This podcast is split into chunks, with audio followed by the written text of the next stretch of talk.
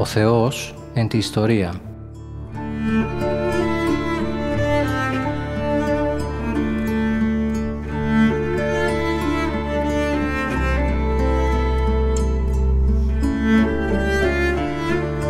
Περιδιαβαίνοντας την Παλαιά Διαθήκη με το Μητροπολίτη Γόρτινος και Μεγαλοπόλεως, Κύριο Ιερεμία.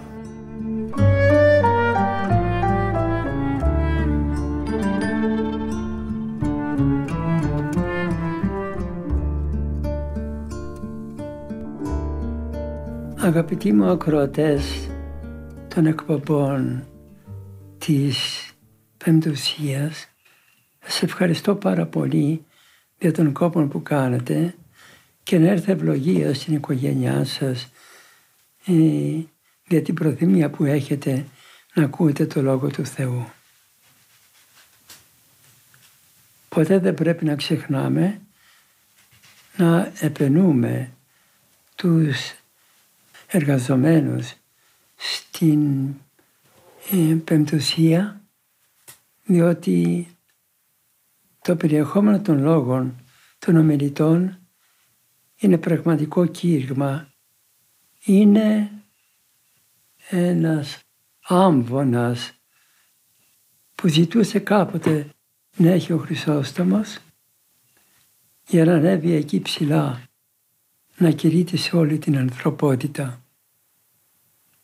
Ευχαριστούμε όλους λοιπόν για τη χάρη του Θεού που έχετε να υπηρετούμε, υπηρετείτε εσείς πρώτα και μας δίνετε καλό παράδειγμα και σε εμάς να υπηρετούμε ε, στο Λόγο του Θεού. Στη σειρά των εκπομπών μας ερμηνεύουμε το Ιερό Πιδάλιο, τους Αγίους Κανόνες, που είναι το Ευαγγέλιο μετά το Ευαγγέλιο. Γι' αυτό και πάνω στην Αγία Τράπεζα, ξέρετε, δεν επιτρέπεται να υπάρχουν άλλα πράγματα, επιτρέπεται όμως να υπάρχει το Ευαγγέλιο, το Άγιο Ποτήριο και το Ιερό Πιδάλιο. Αλλά βιβλία όχι. Το Ιερό Πιδάλιο κανονικά πρέπει να έχει τη θέση του πάνω στην Αγία Τράπεζα. Γιατί είναι των Αγίων Πατέρων θεσπίσματα. Είναι αυτά με τα οποία καθοδηγούμεθα και κυβερνάτε το σκάφος της Εκκλησίας. Σύντομος θα είμαι στην εκπομπή μου αγαπητοί, ευρισκόμεθα στον 8ο κανόνα, ο οποίος λέγει ή της επίσκοπος, ή πρεσβύτερος, ή διάκονος. Είναι οι τρεις βαθμοί ιεροσύνης. Ή εκ του καταλόγου του ιερατικού. Θυμάστε που λέγαμε ότι και οι άλλοι, ποιοι άλλοι δηλαδή, ψάλτε κλπ. Είναι και αυτοί έχουν κατά κάποιον τρόπο ένα είδος ιεροσύνης προσφοράς γενομένης. Δηλαδή όταν τελείται η Θεία Λειτουργία. Προσέχετε πώς τη λέει, τη λέει τη Θεία Λειτουργία. Τη λέει προσφορά όταν γίνεται προσφορά, όπως και εμείς. Η Θεία Λειτουργία λέγεται Θεία Ευχαριστία. Αλλά δεν τη λέμε Θεία Ευχαριστία, τη λέμε Θεία Λειτουργία. Γιατί, εάν δεν υπάρχει εκείνο το, το κομμάτι ψωμί που πηγαίνει η ευλαπής γυναίκα που εζήμασε στον ιερέα με το οποίο τελείται η Θεία Λειτουργία και γι' αυτό το πρόσφορο λέγεται λειτουργιά και αυτό, γιατί με αυτό τελείται η Θεία Λειτουργία, Θεία Λειτουργία δεν τελείται. Έτσι λοιπόν πρέπει να υπάρχει προσφορά. Με την προσφορά τη δική μας ο Θεός δίνει τη χάρη Του και τελείται τη Θεία Λειτουργία, η Θεία Λειτουργία. Αν γίνει λέει προσφορά και μη μεταλάβει την αιτία νυπάτω και δεν μεταλάβει στο τέλος να μας πει το λόγο για τον οποίο δεν μετέβαλε. Κι αν η εύλογος και αν η απολογία του, η αιτία του είναι, είναι εύλογος, δηλαδή είναι, είναι σωστή, είναι καλή, ε, στέκεται κατά τους άλλους ιερούς κανόνες, συγγνώμη την κανέτο. Συγχωρεμένος να είναι, γιατί δεν κοινώνησε. Εάν δεν μιλάει, εάν δεν πει την αιτία, γιατί δεν κοινώνησε, τότε αφορισέστο. Να φορίζεται αυτός που δεν κοινώνησε επειδή έγινε αίτιος μεγάλης το λαό. Διότι έγινε αίτιος σκανδαλιζούν το λαό. Περίπου καταλάβετε τι λέει. Δεν καταλάβατε όμως, όχι ότι εγώ το κατάλαβα, αλλά κουράστηκα εγώ για να το καταλάβω, ποιο είναι το βαθύτερο νόημα του κανόνας αυτού. Ξέρετε χριστιανοί μου, ποιο είναι το βαθύτερο νόημα, ότι για να γίνει, γιατί γίνεται η Θεία Λειτουργία, όλο το δράμα αυτό, το πολύπεκτο δράμα που λέγεται Θεία Λειτουργία, γίνεται αδελφοί μου χριστιανοί για να βγει έξω ο ιερεύς κρατώντας το Άγιο Πατήριο και να πει με τα φόβου Θεού πίστεως και αγάπης προσέλθετε. Για λοιπόν δεν προσέλθει κανείς να κοινωνήσει το σώμα και το αίμα του Κυρίου, τότε γιατί έγινε. Κατά τη Θεία Λειτουργία επαναλαμβάνεται η θυσία της Μεγάλης Παρασκευής και λέγει κάπου ο Ιερός Χρυσόστομος «Διασέ εσφάγει ο αμνός και εσύ καταλυμπάνεις αυτόν». Για σένα άνθρωπε έγινε η θυσία. Σφάχτηκε ο αμνός του Θεού. Αυτός είναι πάνω στο Άγιο Ποτήριο μέσα στο Άγιο Ποτήριο. Αυτό το σώμα είναι πάνω στο Άγιο Δισκάριο. Και καταλυπάνεται λοιπόν το σώμα και το αίμα του Κυρίου, των αμνών του Θεού και δεν κοινωνείς. Γιατί δεν κοινώνησες; Ο ιερεύς, καθώ έχει δικαίωμα, είναι ο δάσκαλος, είναι ο πειθωρητής, πώς θα το πω. Και εξετά, μπορεί να εξετάσει και πρέπει να κηρύττει το Λόγο του Θεού και να ελέγχει παρανομίες. Γιατί δεν κοινωνήσατε αγαπητοί μου χριστιανοί; Μα δεν είναι Πάσχα, δεν είναι Μεγάλη Πέμπτη, δεν είναι της Παναγίας να κοινωνήσουμε. Τότε όλα τα λόγια αυτά που είπα, που ήταν του Χριστού λόγια, λάβετε φάγετε, πίετε εξ αυτού πάντες, με τα φόβου Θεού πίστεως και αγάπης προσέλθετε. Εκείνα τα άλλα που λέει που μας έδωκε εντολή ο Θεός να τελούμε τη Θεία Λειτουργία για να μετέχουμε σε Αυτόν, για να κοινωνούμε μαζί Του, αυτά όλα που πάνε. Πρέπει να καταλάβουμε ότι η Θεία Λειτουργία, αυτό είναι το νόημα του, του, του κανόνος. Η Θεία Λειτουργία δεν είναι μία προσευχή. Και το λένε καλά και θα έλεγα υπό την έννοια κάτι, κάτι κατάλαβα για να πούνε. Γιατί άνθρωποι την Κυριακή δεν πήγε σε εκκλησία; Γιατί να πάω να κάνει την προσευχή του στο Θεό. Και απαντά, την προσευχή μου την κάνω και στο σπίτι μου. Την κάνω και στο γράφι μου γιατί να πάω στη λειτουργία. δεν έχει δίκιο, καθόλου δεν έχει δίκιο για αυτό που λέω, αλλά στο βάθος αυτό εκφράζει μια αλήθεια. Δεν είναι προσευχή όπως μου το λες χριστιανέ μου η Θεία Λειτουργία. Ε, γιατί αν είναι μία προσευχή, την προσευχή την κάνω και στο σπίτι μου, την κάνω και στο χωράφι μου και στο δρόμο που περπατώ.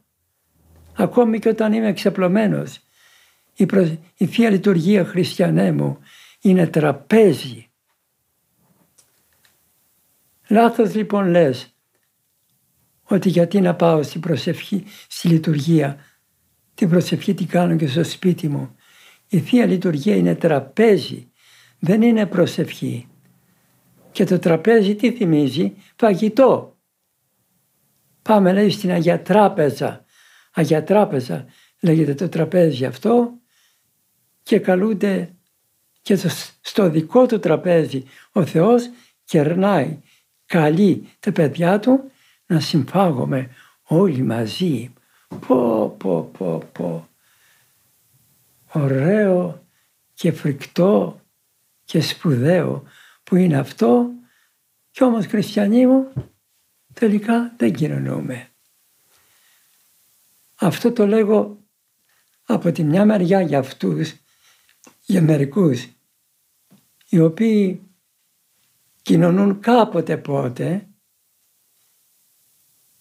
και το λέγω και για τους άλλους οι οποίοι παραξηγούν το χριστιανό όταν το βλέπει πηγαίνει και κοινωνεί.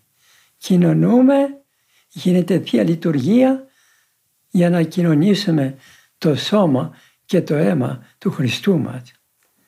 Και έλεγε ο πατήρ Γερβάσιος που κατάγεται από την Ιμφασία, ο μεγάλος πνευματικός των πατρών, τον οποίον οι πατρινοί τον έργαν τρελό επειδή τους χτυπάει και τον, βαρνά, τον καρνάβολο, αλλά τώρα πάνε στον τάφο του για να πάρουν χωματάκι και να πάρουν την ευχή του ε, για, την, για την ευόδοση των πραγμάτων της ζωής. Έλεγε ο πατήρ Γερβάσιος ότι οι χριστιανοί πρέπει να είναι έτοιμοι και προσεκτικοί, τόσο πολύ προσεκτικοί, ώστε να μπορούν να κοινωνούν σε κάθε Θεία Λειτουργία. Και δεν εννοώ μόνο Πάσχα και Χριστούγεννα και δεν εννοώ μόνο κάθε Κυριακή, αλλά και καθημερινή ακόμη. Γι' αυτό και την περίοδο αυτή τελούμε προγιασμένες λειτουργίες.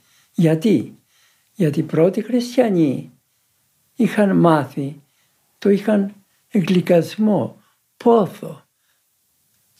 Πότε θα γίνει η Θεία Λειτουργία; Να πάμε να κοινωνήσουμε. Και δεν κοινωνούσαν, επαναλαμβάνω, μόνο την Κυριακή. Από τη μια Κυριακή στην άλλη πάει αργά το θέμα. Ε, ήθελαν και ενδιάμεσα. Ο Μάγας Βασίλειος είχε μάθει τα πνευματικά του τέκνα να κοινωνούν τέσσερες φορές την εβδομάδα. Νομίζω τέσσερις λέει. Για τρεις ξέρω σίγουρα. Αλλά λέγει τέσσερες νομίζω. Τέσσερες φορές την εβδομάδα να κοινωνούν τα άχρατα μυστήρια, το σώμα και το αίμα του Κυρίου. Ναι, αλλά τη Μεγάλη Τεσσαρακοστή που δεν επιτρέπεται Θεία Λειτουργία γιατί η Θεία Λειτουργία τελείται μόνο Σάββατο και Κυριακή. Γιατί τελείται τότε. Γιατί το Σάββατο και την Κυριακή ναι, η Θεία Λειτουργία έχει πασχάλιο. Πασχάλιο, πώς να το πούμε, τύπο, ρυθμό. Γι' αυτό και ο ιερεύς όταν πάει να λειτουργήσει βγάνει τα μαύρα και φοράει λαμπρά ενδύματα. Δεν επιτρέπεται λοιπόν τη Μεγάλη Τεσσαρακοστή Θεία Λειτουργία παρά μόνο το Σαββατοκύριακο που είναι διαλύματα αυτά μέσα στη Μεγάλη Τεσσαρακοστή όπως και οι Ιουδαίοι περπατώντας για την γη επαγγελίας κάπου εστέκοντο και έκαναν διαλύματα κατά την πορεία τους σαν μία λιτανία. Έτσι λοιπόν και οι Ιουδαίοι κάπου εστέκοντο έτσι και, ε, και έκαναν τα διαλύματά τους. Αυτά είναι η προγιασμένη λειτουργία. Πώς λοιπόν θα κοινωνήσουμε αφού δεν επιτρέπεται Θεία Λειτουργία; Η Εκκλησία του Θεού που έχει τη Θεία Χάρη εφώτισε τους Αγίους Πατέρας για να βρουν τον τρόπο να κρατούν να κρατούν Θεία Κοινωνία από την Κυριακή και να τελούνται και την Τετάρτη και την Παρασκευή.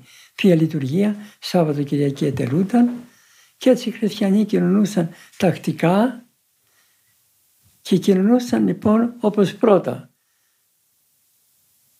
Τρεις φορές την εβδομάδα και μία την Κυριακή, τετάρτη φορά την εβδομάδα. Ε, το μήνυμα των, από τα παλαιά τα χρόνια μας είναι συχνή Θεία Κοινωνία. Και οι χριστιανοί ζούσαν με το πόθο αυτό.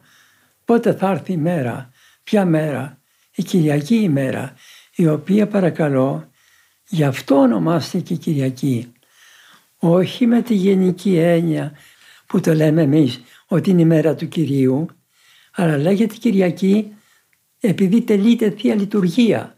Πρώτα, πρώτα, πρώτα, πρώτα ετελείται την Κυριακή μόνο η Θεία Λειτουργία και πήρε γι' αυτό το όνομα. Ε, πότε θα έρθει η μέρα για εκεί, Δευτέρα, σήμερα, Τρίτη, πότε να ξημερώσει; Άρια να έρθει η μέρα, άρια να έρθει η μέρα. Άντε Παρασκευή, σαν Κυριακή, θα κοινωνήσουμε. Αυτή ήταν η χαρά. Και λοιπόν ζούσαμε τη χαρά και την αναμονή και την προσδοκία της Κυριακής για να κοινωνήσουν τα άχρατα μυστήρια. Αυτό είναι το όνομα του ψαλμού.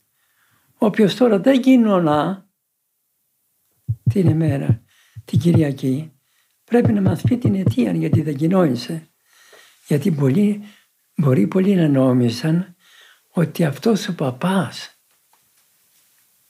που δεν κοινώνησε από τη Θεία Κοινωνία που έκανε ο άλλος παπάς φαίνεται ότι δεν έχει καλή γνώμη για αυτό τον ιερέα και ότι τον εξοβελίζει, δηλαδή τον θεωρεί έτσι όχι καλόν ιερέα και γίνεται τι αυτό σκανδαλισμού των χριστιανών. Πρέπει λοιπόν να ανακριθεί γιατί δεν κοινώνησες. Το ίδιο, το ίδιο ισχύει και για τους λαϊκούς. Θα συνεχίσουμε λίγο περισσότερο το ψαλμό αυτό γιατί λέει για σπουδαίο θέμα για τη Θεία Κοινωνία και σας περιμένω με χαρά αδελφοί μου χριστιανοί κατά την επόμενη μας εκπομπή. Η Κυρία Θεοτόκος να σας ευλογεί, σας και την οικογένειά σας.